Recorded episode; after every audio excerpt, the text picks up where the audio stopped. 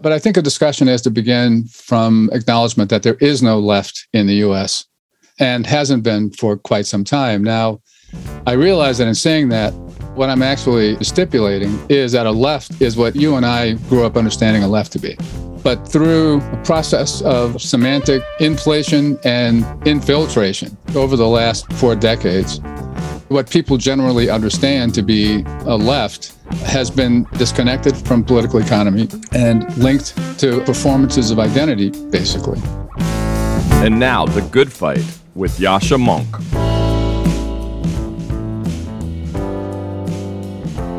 In the last three installments of this podcast, I gave you a sense of why it is so hard to build ethnically and religiously diverse democracies, of why the great experiment of building ethnically and religiously diverse democracies that actually treat the members as true equals is such a difficult challenge. For the next weeks, I want to start to talk about the vision of a society in which people from every demographic group would actually be excited to live in.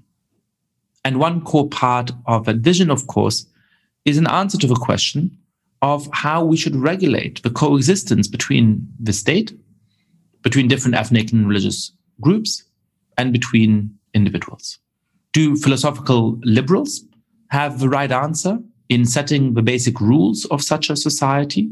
Or do communitarians who take groups as the basic unit of society, who think of it as a kind of association of associations, have it right? Well, the way I think about this is that a decent democratic state has to grant its citizens a double freedom. It has to give them freedom from an oppressive state and the tyranny of the majority. It has to ensure that you can criticize the president or prime minister without being worried about going to jail. It has to ensure that an unpopular religious group can freely engage in forms of worship without some kind of mob coming to its door to burn down its house of worship. And of course, it has to ensure, as we were tragically reminded last weekend in Buffalo, the physical safety of members of ethnic minorities against the hatred of different groups. But that is not all, because alongside these protections against the state or against people who come from different groups, we also need to grant citizens a second kind of freedom, a freedom against what Daron Acemoglu and James Robinson call the cage of norms.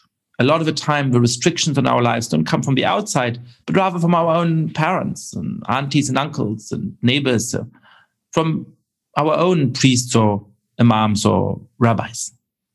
And so the second liberty that we need to grant citizens is that they should be able to leave the communities in which they grew up if they so choose to strike out on their own and lead a self determined life that their own communities may disapprove of. So, what this gets us to is a philosophical liberalism which takes the dignity of groups seriously.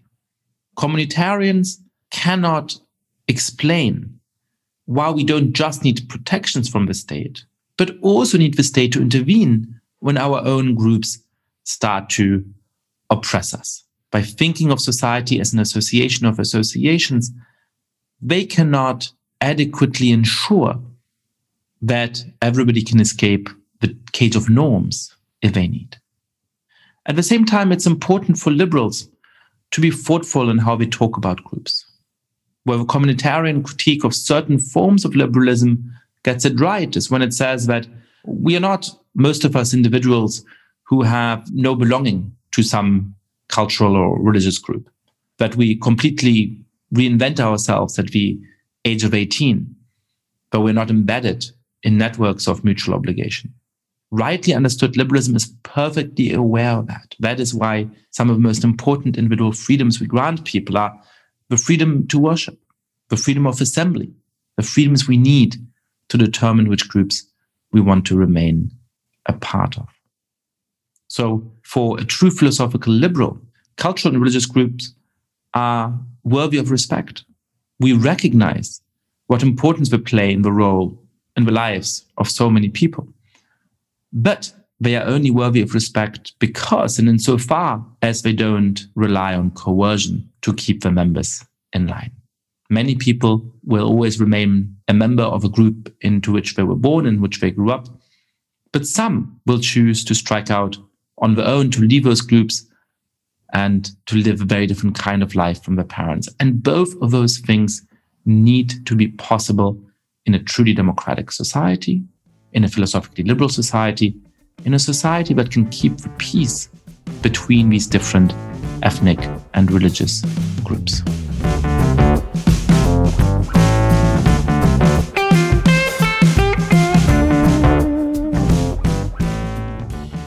My guest today is Adolph Reed. He is a professor emeritus at UPenn, University of Pennsylvania, and a very prominent African American political theorist. A Marxist who believes in the importance of class analysis, he has been very skeptical of what he calls race essentialism, the tendency to ascribe to race things that are more clearly explained by class. His latest book is The South, Jim Crow and its Afterlives. I hope you enjoy the conversation. Adolph Reed, welcome to the podcast. Thanks for having me. It's good to be here. I'm looking forward to the conversation. I'm really excited for this conversation. I think you're such an important voice in the debate at the moment. I want to take a step back to start the conversation and get your sense of how the sort of American mainstream view about race in intellectual circles has changed over the course of your lifetime. Oh, that's an interesting one. I think it's changed and not changed, which I think is kind of you know the history of the race idea since its inception, basically. And I think that that sense of change and continuity partly maps onto the, extent to which the commitment uh, to see race is more of an ontological one than it is an intellectual one. I think ontological is a word that I more or less understood in my seventh year of grad school, but I'm still sometimes unsure. Can you explain for listeners what you mean by that distinction? Yeah, sure. What I mean, I think belief in race is ontological in the sense that people are committed in an a priori way to a view that the world or that there are the sub specific uh, human classifications or subpopulations that, that exist in nature, basically. And for last 20 years plus of my career, I taught a grad seminar on 20th century race theory. And one of the experiences that grad students had commonly was by the fourth or fifth week that they got really depressed because they came into the course anticipating something closer to a Whiggish account, right? Such that, you know, there was a benighted past when people believed that races were fundamentally real human divisions and then didn't. And what they learned is that the fundamental commitment doesn't really go away, that what struggles between egalitarian and determinist interests can produce is victories against a particular metaphor of fundamental difference biology, culture, or I mean, whatever. But because the commitment is ultimately like an ideological one, and that's what I mean in this sense by an ontological one, or the tendency to believe that such differences are real in the sense that they exist in nature, doesn't really get defeated. And that's kind of depressing until you just take it as a fact of life and then figure out that this is a struggle that will go on because it's not even specifically just a struggle against a discourse of naturalized hierarchy like race, but there are a bunch of others. Gender is one, feeble mindedness was one during the high period of the eugenics era. And that's one reason I like to teach that too, because that was a period partly because it was also the period in which the race idea, broadly construed, was more broadly held and more firmly entrenched than at any point in history of the species, either prior to that or since. And for that reason, you can see the race idea lapping increasingly over the boundaries of the sort of phenotypic food groups that have made up the race idea since like the mid 19th century. So to go back to your question, I'm sorry, that's what my grandmother would have called going all around Robin Hood's barn to give an answer. And I think it's changed from the end of World War II or really earlier. I guess the combination of the discovery of the Nazi death camps and a shift from biology to culture as a foundation for explaining differences in human populations that began in the 20s and 30s. You know, the emergence of the notion of cultural pluralism, which basically turns race into culture from biology. And I can say more about that later if you'd like. But so from the end of World War II forward, in respectable American intellectual life, explicitly racialist thinking has become increasingly negatively sanctioned or was increasingly likely to be sanctioned negatively. Things start turning around again in a funny way in the late 60s with the proliferation like of ethnic pluralism again as a way of talking about populations. And I mean, I've argued along with my colleague Walter Benn Michaels and others as well. And actually, Rogers Brubaker makes a version of this argument too, but a little more cautiously, that race, ethnos, or nation are like all different words for the same thing, basically, right? So that ambiguity was always there. And even as racial liberalism spread and became the dominant understanding, right, the classic moment being the publication of Carleton Coon's opus, you know, The Origin of Races in 1962. Coon was a very prominent physical anthropologist. He was chair of the Penn Anthro Department for many, many years and a barely closeted active segregationist and a believer in polygenesis, which is the idea that different racial groups evolved to Homo sapiens from different ancestral forms. When Coon published the summation of his life's work, he was roundly attacked by the liberals in the phys anthro world. And you can take that as kind of a marker of the completion of the shift. But to go back to what you were saying a moment ago, I'm trying to follow the arc of the argument. And I guess what he's saying is that there's an ideological commitment to thinking of race as fundamental. And then it takes these different forms, these different ontological ways it sort of expresses itself in different moments. And so that was sort of the defeat of the most obvious classic form of thinking of race as fundamental, which is biological, which had really been quite dominant in American intellectual circles in the early 20th century, for example. And then I guess this was the moment when successfully the pushback against that notion had succeeded. But then I guess your argument implies that the ideological commitment to race is going to drive, is going to lead to the appearance of a different kind of ontological form in which people try to express those racial differences or try to uh, reassert the importance of race. So, how does that happen in the next phase? Right. Well, yeah, the modification I would make is that it may not even be so much a commitment to the idea of race as a commitment to the idea of naturalized hierarchies, that people are where they seem to be in the world because that's where they're, um, they're supposed to be. So, like in that sense, there's something kind of feudal about it, even. So, what happens after World War II, in particular, at least in the US uh, and in the social sciences, the work, arguably, that the race idea had done previously to root understandings of natural human difference someplace other than political economy, because from my perspective, that's always the goal, right? Is to root it someplace other than political economy. And as a manifestation of a contemporary class hierarchies, kind of moves to culture. And we see this in the 50s, like in the US, first in the emergence of the sort of culture of poverty idea. But then, even in the invention uh, or the reinvention of economic inequality as poverty. So, poverty, like if you read back to the late 50s and early 60s, and even the work of people who are on sort of my side politically, like uh, Michael Harrington, there's a powerful um, inclination to provide culturalist accounts of why people are poor. And insofar as you know, culturalism or culture lies or is understood to lie you know, outside political economy, then you've got like another version of an essentialist uh, argument. And then, you know, by the late 60s, with Black Power and the emergence of the Chicano movement and the Puerto Rican movement for social justice, as those migrate you know, into discourses that are based on culture and nationality, even with the connections to more or less uh, the romantic connections to third world you know, anti-colonial insurgencies, mea culpa, mea culpa, mea maxima culpa. But did the same kind of work, right? So by the 80s or like into the 80s, uh, certainly, or during and by the end of the Clinton administration, class and political economy have disappeared from American political discourse, or at least policy oriented discourse, almost entirely. And culture is what there is left for us to understand, or the discourse that's available for us to understand existing inequalities. See, I think that something really big happened or has happened since 2015, or certainly after the Great Crash.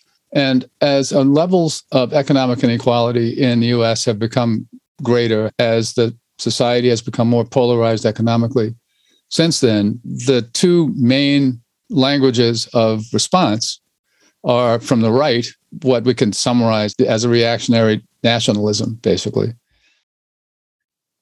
So that's what I would often talk about in terms of authoritarian populism, but versus terms and, and competition, right? We talk about Donald Trump and so on. Right, exactly. And yes, I know you do. And I take that point. I think it's correct.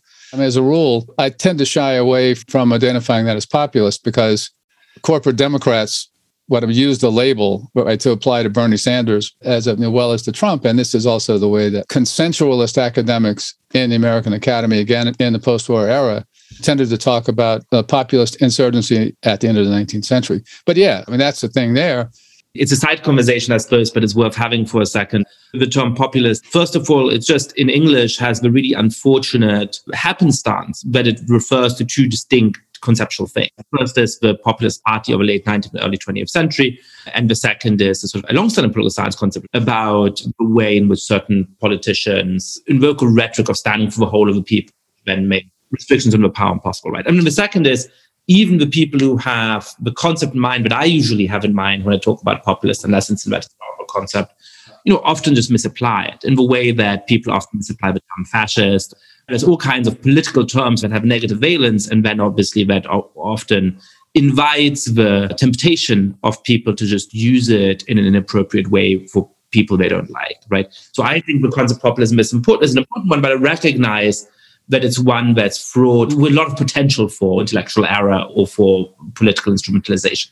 Yeah, absolutely, man. And by the way, I'm with you 100% on that. I understand what you're right about as populist when you write about it. And I understand what Michael Lind writes about as populist when he writes about it.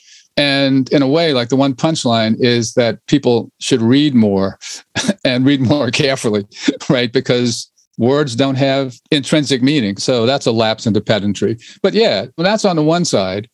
And then on the other side is disparitarianism as a standard of injustice. And as you know, I'm sure that this is a notion I've been on the warpath against for quite some time because there's nothing transformative about correcting or addressing disparities by ascriptive or based on ascriptive hierarchy or ideas of ascriptive difference. And from that perspective, sure, like if you're going to have, even in a sort of half baked Keynesian moment, like in American political history, addressing disparities as your disparate outcomes seemed like a reasonable and a small d, I mean, democratic thing to do. It seemed less and less so as that has displaced completely efforts to reduce economic inequality.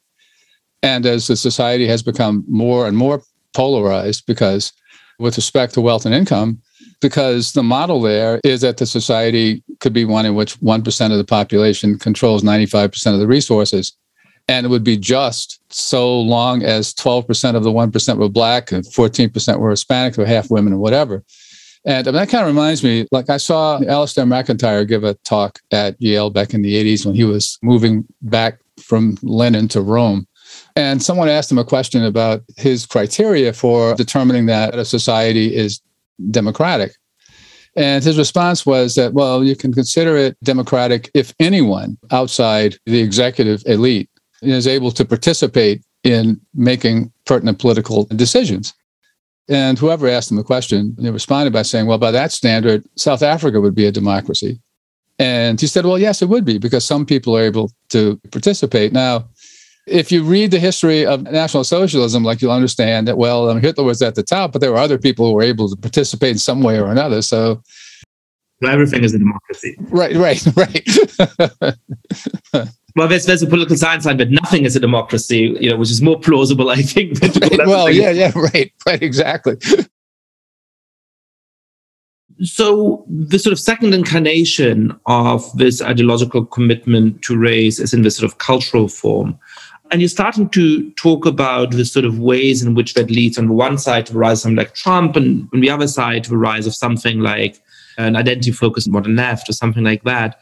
This to me is something that I keep coming back to, not just because I do think it's an important development in the world, and not just because it affects a lot of the people I know and a lot of the institutions I live in, but because it's intellectually, I think, the hardest to understand. You know, the far right rediscovers that they think of certain groups as inferior. That's worrying and it's shocking and it's important to fight against it, but there's nothing intellectually interesting or surprising about that. To me, as somebody who grew up with communist grandparents, as a member of the youth movement of the Social Democratic Party in Germany, you know, what it was to be on the left was to be a kind of universalist, which didn't deny the recognition of colonial injustices, didn't deny the recognition of the existence of racism in the midst of our society, but which always posited that the goal was something like workers of the world unite. The goal was something like, in the end, we should recognize that these differences should be overcome and are not as important as the things that humans share. How is it that this has ceased to be the dominant intellectual mode of the left? How is it that a sort of proud embrace of the idea that somebody being white or Latino or black is really the most important thing about them, or one of the absolutely fundamental things about them, and that in fact society would be better if people were more aware of these ethnic differences.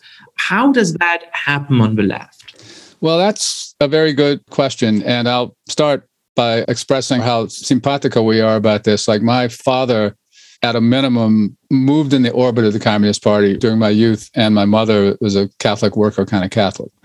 So I grew up the way you grew up, and I grew up to appreciate the Enlightenment, and not least because I suffered through 12 years of Catholic school, right? By contrast. so, yeah, I mean, like I've watched this happen over the last 40 years. And I mean, the simple answer or response is more like a quip is that it happened because it appealed to the sensibilities of the ruling class. So I guess I'd start by saying, and maybe I would take this transition that you described as evidence, but I think a discussion has to begin from acknowledgement that there is no left in the US and hasn't been for quite some time. Now, I realize that in saying that, what I'm actually stipulating is that a left is what you and I grew up understanding a left to be. But through a process of semantic inflation and infiltration, right? Like over the last four decades, what people generally understand to be a left has been disconnected from political economy and linked to performances of identity, basically. I think that the dialectical connection here is the retreat of a working class politics and the retreat of a working class left, which you can trace back to the purging of the AFL CIO at the end of World War II, you know, what the new left was and became, and the extent to which it actually defined itself against a social democratic politics. I mean, for instance, and pardon the parenthetical, but part of the debate over how to shape the war on poverty in the Kennedy and Johnson administrations was you know, understood by participants, or at least those who understood themselves to be aligned with the new left, as a debate between ossified, bureaucratic, mechanistic, one size fits all programs of a macroeconomic intervention versus the emerging fascination with pursuit of authenticity. And the Ford Foundation was in the middle of this, right? And you can see, like going through the debates and the documents, how the non economic position came to be seen as the progressive one, where the argument made by people like Walter Reuther from the CIO, well, at that point, UAW, and A. Philip Randolph and others, that basically people were poor because they didn't have jobs that were good enough and didn't have money. So, therefore, the way to fight poverty is through creating opportunities for meaningful employment for people. And that got castigated as the right wing position.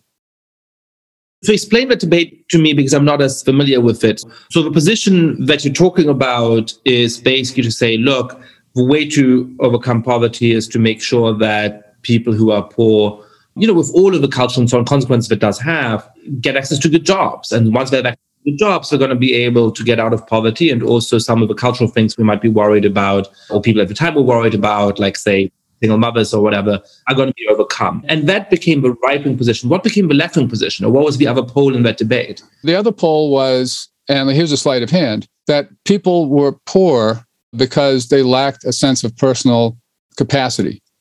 So this was the foundation of the community mobilization approach to fighting poverty. So the idea is that you organize the poor to act on their own behalf, and somehow magically that would turn into the end of poverty. And nobody or hardly anyone recognized that at the time in the terms in which I'm describing it now.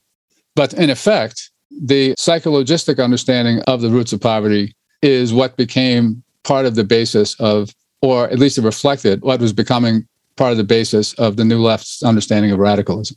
And I can't tell you how many frustrating meetings I attended when I was in college of people thinking the point of politics was to express themselves and to realize their deeper identities and aspirations.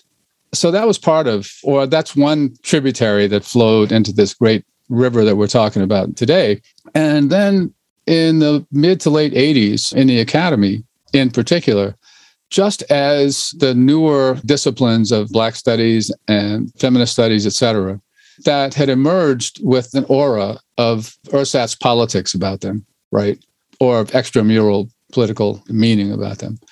Just as they were becoming institutionalized as solidly respected fields of study in elite academy, they were under internal pressure, or scholars in those fields were under internal pressure themselves to combine what we might call the social service justifications for their existence with demonstrations of high intellectuality. So at that moment, we get another infusion of French theory, and we also get a particular kind of American appropriation of cultural studies on a British model.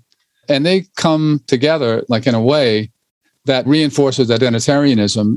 And my colleague then and friend, James Scott, and his work on the hidden transcripts of the oppressed gets appropriated by people in those disciplines to make claims about how the truth of you know women blacks hispanics like whatever can never be known unless you do the deep almost straussian in fact i compared it to straussianism in the book sort of mystified understanding of deep hidden meanings that can only be reached through an elaborate and an esoteric hermeneutic which also carries with it a race reductionist and identitarian component in the sense like at least a substantive argument that's packed into that that only the black woman can really get access to the esoteric interpretation of the state of the black woman. You can see how this becomes also a career imperative.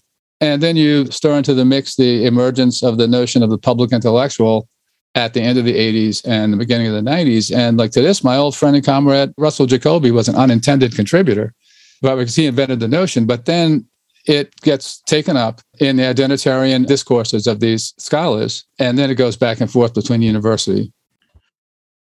That's fascinating. I'd never thought of the idea of what some people call situated knowledge, or what often today is called standpoint epistemology, as having one of its roots in the work of James Scott, whom I also greatly admire. Right. Yeah, me too. Um, but I invite listeners to go back to. You know, he's now, I believe, in his 80s and he has the modest endeavor in his 80s not just to return to speaking Burmese at a very high level, uh, which was something he started doing in his 20s, but to write a first person plural history of the Ayeyarwady River. Oh my God. Huh. So in the we form spanning, you know, 4,000 or 5,000 years. Wow. When I ended that conversation, I thought, my only hope in life is that when I'm in my 80s, I have the intellectual enthusiasm and the hell to be excited about an intellectual project like that. But you use the term race reductionism, which is one of the phrases that you're well known for. What is race reductionism and why should we be worried about race reductionism? Right. Well, it's funny. I give my son credit for the term. Another life ambition, by the way, is to have a child with whom one has as fruitful intellectual collaboration as you can have. well, it's better to be lucky than good. and I'm pleased to have him as a colleague and also as a son. But on one level, right, like on a rhetorical level, it's obviously a reversal of the class reductionism charge that people levy at the likes of us. But there's an organic foundation for the term. I just completed like an essay about this issue last night. So if you start out from the assumption that the Black experience in North America has been uniformly defined by racism, white supremacy, and even like a sort of demon theory of a transcendent anti Blackness that has animated the history of the entire world. What that means is that you're reducing everything that has to do with Black Americans' experience to their racial classification. And we see that now, for instance, this just popped into my head because I quoted it, but shortly after the 2016 presidential campaign, or maybe it was a little later, it might have been you know, 2018, the MSNBC host, who I just described as a tribune of neoliberal anti racism, Joy-Ann in an interview with Trevor Noah on uh, The Daily Show, just declared that Black people don't have an interest in stuff like free public higher education or Medicare for all, right? Or a $15 an hour wage or employment security or what access to a secure and dignified retirement. You know, what Black people want is a reckoning, as they call it, and to have the racial conversation. And that can only work, first of all, if others are at all prepared to accept her as a ventriloquist of 46 million Black people, right? But also, if people are prepared to accept, including her, by the way, the premise that every other feature of the lives of any Black person is subordinate to their racial classification and to an issue agenda that purportedly can be read out from the racial classification. That seems like a textbook explanation of race reductionism to me. And I think that's a mindset that dominates current identity politics. So, what would a healthy treatment of race look like in contemporary American life? You know, I'm struck by the fact that in the United States, even in terms of descriptive statistics, people often don't control for class. No, that's right. Really stupid example. OkCupid, the dating site, which you know once upon a time was dominant, now I think it's very small. You know, had this blog, and they showed the percentage of respondents that members of various demographic groups got. And among women, black women got the fewest responses. And that was read as straightforwardly an expression of racism, when presumably a lot of what's going on in these dating sites is all kinds of subtle class clues. And one of the things that drove that is that probably statistically the average black user was less affluent because the average African American in the United States is still less affluent, right? Now, on the other hand, I was just in France for a while, and there I often get the response when I talk about any kind of form of racial injustice or something like that of, well, it's just about class.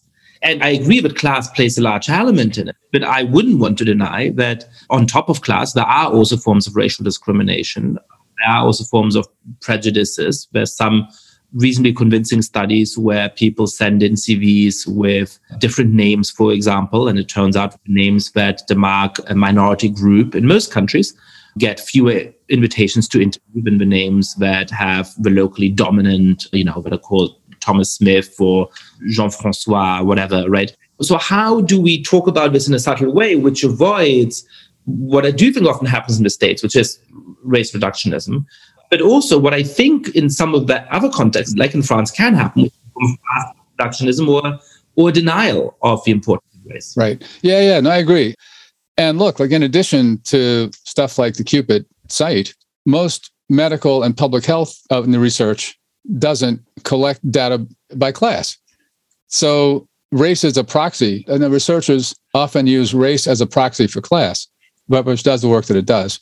Well, yeah, I mean, here's how I've come to think about you know the relation. And frankly, but I came into politics in the mid 1960s and was part of sections of the left from the end of the 60s forward that spent a lot of time trying to figure out how to deal with the so called race class dichotomy, which is an issue going back in the American left to before the First World War.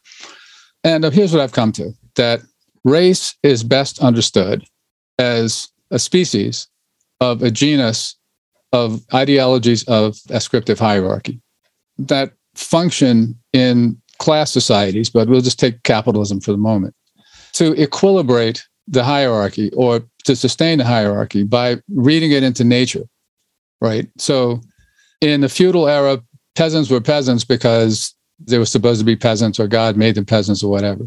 And for much of the history of the West, the women were subordinate because they were by nature subordinate, so forth and so on. And race does that work and has always done that work. And race evolved to do that work. And I mean, moreover, race in particular is a notion that, given its own natural history as an ideology, is inseparable. Well, I wouldn't say it's inseparable. It emerged within and along with and functional to, and I don't mean to sound so much like a functionalist, this is sort of a shorthand, but I'm talking about evolution over a long, long time, but functional to capitalist class processes, right? I mean, going back to colonial Virginia. So my colleague Barbara Fields for a number of years did an exercise for Columbia undergrads. And she would ask the students to show hands if they were sitting to somebody of the same race or of a different race, right? Whichever. I always get it confused. And then she would ask them to show hands if they were sitting next to someone who looked exactly like themselves. And her point was Homo sapiens vary along more dimensions than you can shake a stick at, but only some of them become the basis for race ideology. And it just so happened that those that became the basis for race you know, ideology were the populations that needed to be contained. So, from that perspective, to me, the race versus class debate is misformulated. And the issue would be more like trying to investigate the work that race and comparable ideologies, because I do see race as one point on an indifference curve of discourses of ascriptive difference. And what that means, among other things, by the way, is that I blanch at constructs like race is our original sin, it's a national disease, and all that kind of stuff. Because, yes, American racism has a particular horror, but I'll tell you, and this is another anecdote. So I realize I'm going all around before I get to the end of the sentence. This past summer, I saw a documentary on the Vietnamese American population in the city of New Orleans. And it was part of the annual film festival. And well, one of my nieces is, in fact, featured right in the documentary, right? But before the film started, there was a generic short video of what I understand now is called the land acknowledgement. And it was like a video of the Mississippi River and a boat in it. But the voiceover is giving credit to the multiple Native American populations who had lived in the area going back to before uh, the 18th century, the African slaves, you know, other blacks, this, that, and the other. And I mentioned this to my son the next morning, and he asked a question that was on my mind when I watched this thing, which was Was there any reference to the 20,000 plus Irish immigrants who died digging the New Basin Canal in the city in the 1830s. And of course, there was none, right? Because, you know, for obvious reasons. So, my point about that is that racism is a particular horror, right? There's no question about that, right? And this is, uh, I think, another problem. And I realize this is yet another digression off the previous two, but this is another thing that's always disturbed me about those people who want to insist that the Holocaust was sacrosanct as a sui generis form of oppression. Because that just seems to me to let it off the hook. Because, in fact, in both cases, that uh, the racism and the New World anti-black racism or like colonial racism are, first of all, species of the same genus, and there are other forms of oppression and exploitation that are that if it's going to be a discussion of what deserves moral opprobrium, then I think they all do like in an equal way. And I think that the sanctimonious discourse about the singularity of the racism kind of gets in the way both of understanding what it was, how it emerged, and what the links are between then and now. And one last point about that, I want to give props to a legal historian, Robert Steinfeld, who's done really great work on the origins of the idea of free labor mainly in the US and the UK. And what, one of the points he makes early on is that despite the moralistic discourse, when you look historically, slavery in the New World is not the anomaly that needs to be explained, right? I mean, into the 19th century, the vast majority of all labor had been bound in some way or another. The thing that needs to be explained is the emergence of the modern idea of free labor in the 19th century. So I don't know. Like I think I've gone all the way around Robin Hood's barn again, but but did I glancingly at least let me respond to the question you posed? No, absolutely. I think that's incredibly helpful. There's a million details I would love to double click on, but I want to make sure that we talk a little bit about your latest book as well, just about one particular form that racial discrimination took in the United States, how would you describe the nature of Jim Crow and how does that differ from what, you know, our listeners may assume? Mm, okay. To me, first of all, it was historically specific. I've often said to my classes that all four of my grandparents were sentient beings, right? They'd fully become what I'm Homo sapiens. And probably a couple of them were adults already by the time that the system was consolidated in the years around the First World War. And its back was broken by the time I was 18 years old.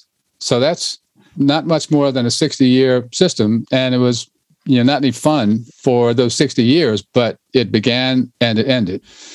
And I think the system emerged as a response to a couple of different problems that were experienced by the Southern political and economic dominant class, right? Merchant, planter, capitalist class.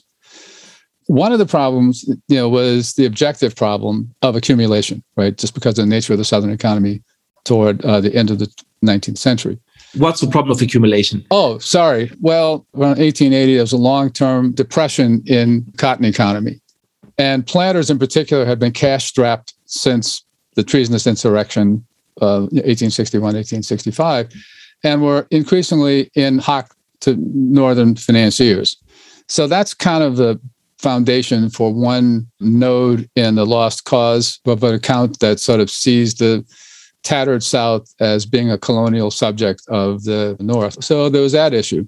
But since emancipation, planters had been, you know, it seemed to me in the retrospect, maybe unnaturally concerned about the possibilities of cross racial alliance between poor working class whites and black freedmen, especially after the 15th Amendment enfranchised black men.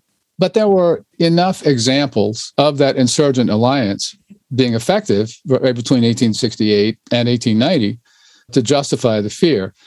And then in the early 1890s, blacks and whites aligned in the populist movement. And in 1892 and again in 1896, the Republican Fusion Alliance won statewide office, like in North Carolina, and was reelected in 1896.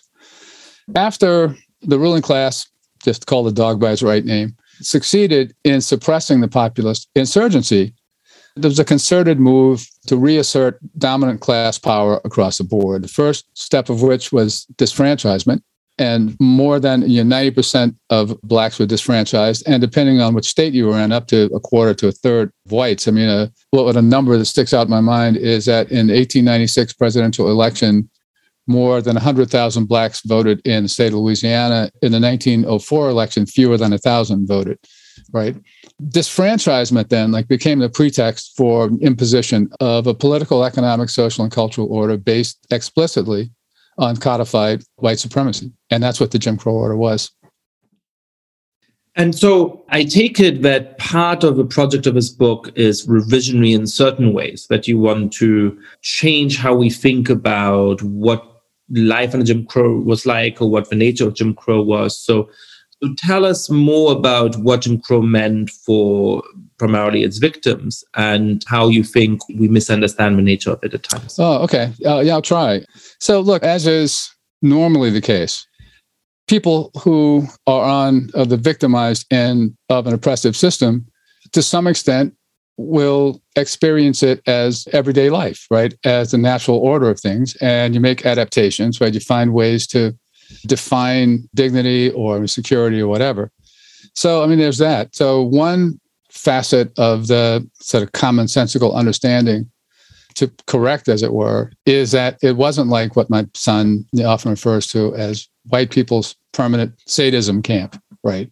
It was also an order that was imposed on everyone on whites as well as blacks. And everyone had to figure out ways, especially in the domains of life that weren't explicitly regulated by you know, statute, about how to accommodate themselves to it.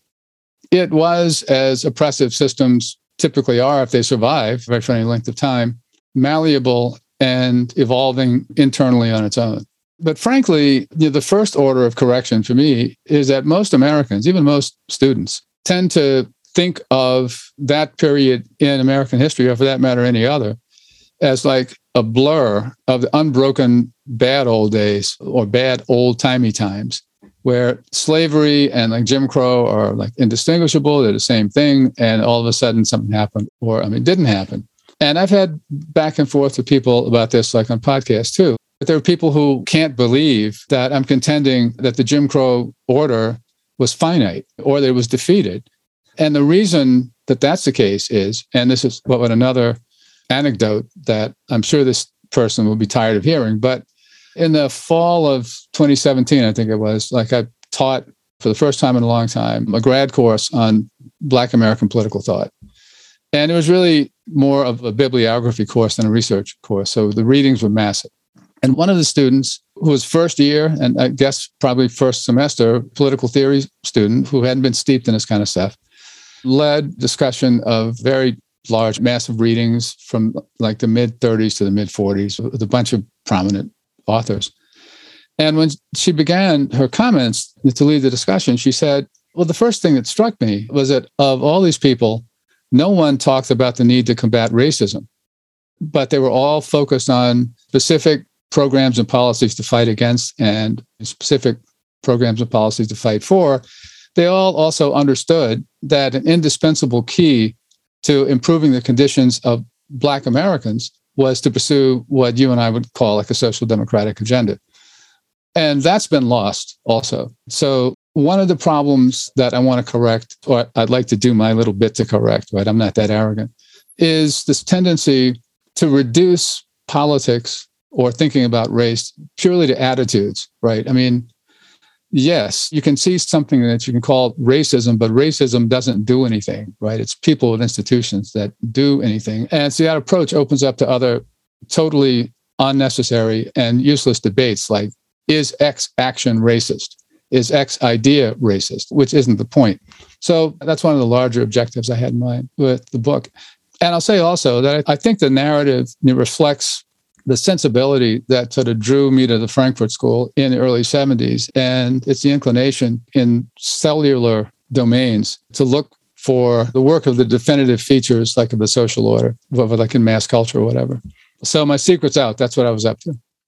So that nicely connects your conceptual work, your philosophical work, your historical work to a question I now have, which is what the implication is about the kinds of policies or kinds of political actions we should pursue to overcome the injustices that obviously still structure the United States. So, what do you think the implications are of being on the guard against race reductionism, recognizing that a fight against the abstract notion of racism isn't as important as a fight against the actual injustices structured along class and racial lines that we experience today?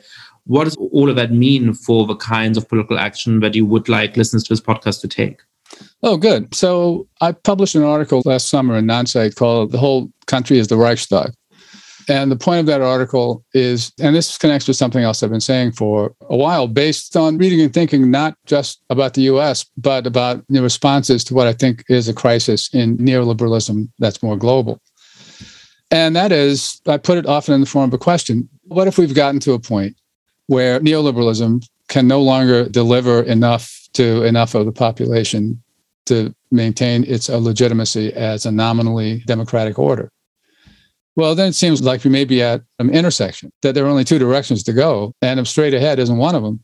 You know, the right is the right. It's like the real danger, I think, of authoritarian or fascist, I'm not going to quibble, takeover of one sort or another in the United States. I'm not going to quibble between the ballot box and putsch, and they often come together anyway. And the other direction is moving in something like a more social democratic, what I mean, direction that connects public policy to satisfying working people's real needs. From that perspective, like the Biden administration, the first year looked better than I'd hoped, right? I mean, knowing Biden. But it's kind of an interesting moment when on domestic policy, the left wing of the Biden administration is a condensed around Brian Deese and BlackRock. And on the foreign policy dimension, like the left wing of the administration seems to be John Mearsheimer.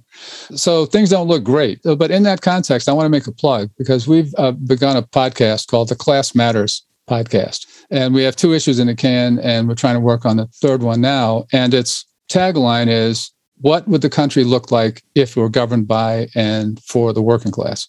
And that's where I think the central focus of our politics needs to be that's why I don't go to Brooklyn anymore, except to see my old friend Howard Levy from the anti-war movement, like who lives there.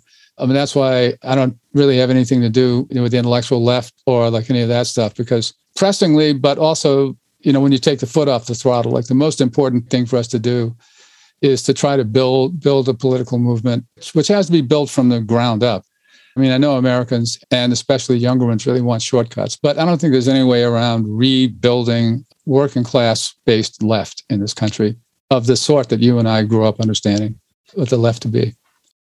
So, as a final question, let me mm-hmm. ventriloquate a conservative response or pushback that you might get to these ideas. I mean, we've talked a lot about your differences with sort of a predominant strain of the left.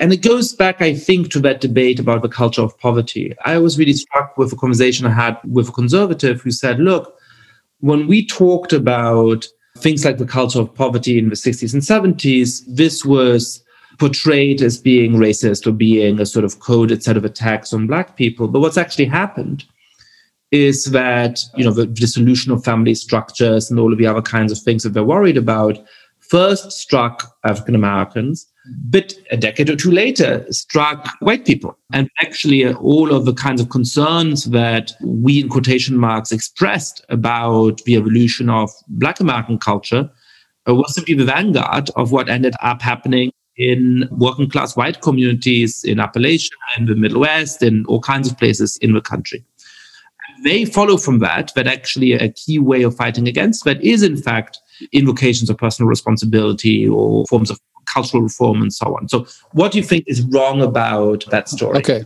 Well, I'll say three things. First, when Jeff Bezos shows some personal responsibility, then I'll look for it from an unemployed mine worker. Uh, second, I think conservatives who make that argument, and I've certainly heard it and read it too, are first of all being disingenuous about what they were doing in the 60s and 70s especially considering that the economic policy regime that they generated and endorsed and that the corporate Dems followed has led to increased immiseration among all sorts of working people. And there's nothing surprising about the fact that the putative behaviors, and so much of that is often fantasies of the interpreter's mind, right, that are just so stories that are extrapolated from census tract level data, right? But it shouldn't be a surprise that as immiseration spreads, that then these other problems are going to spread, right? And I'd say also that personal responsibility is not the answer. I go back to the Bezos comment, right? I mean, what should have been happening, it was certainly not the retreat of the social state over like the 80s and 90s, but as economic transition occurred, and it didn't just occur, like it was actively encouraged and supported by the state at all levels, then supports should have been built in to accommodate people's transitions. This is just one tiny instance.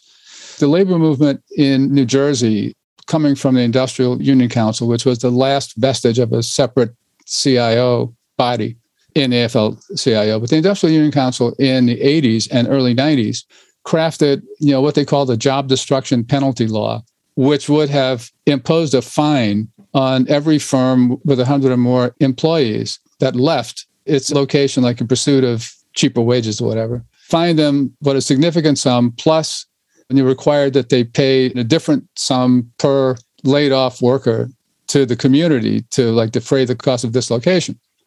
Pursuit of that kind of industrial policy, right, at the federal level would amount to altering the market incentives, right? That the people who are into market incentives like to talk about.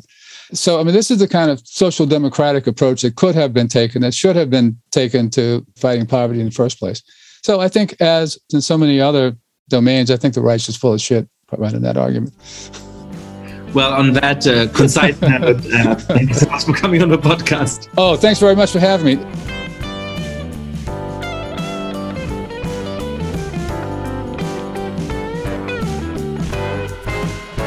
Thank you so much for listening to The Good Fight. Lots of listeners have been spreading the word about the show. If you too have been enjoying the podcast, please be like, rate the show on iTunes, tell your friends all about it, share it on Facebook or Twitter. And finally, please mail suggestions for great guests or comments about the show to goodfightpod at gmail.com. That's goodfightpod at gmail.com. This recording carries a Creative Commons 4.0 international license. Thanks to Silent Partner for their song, Chess Pieces.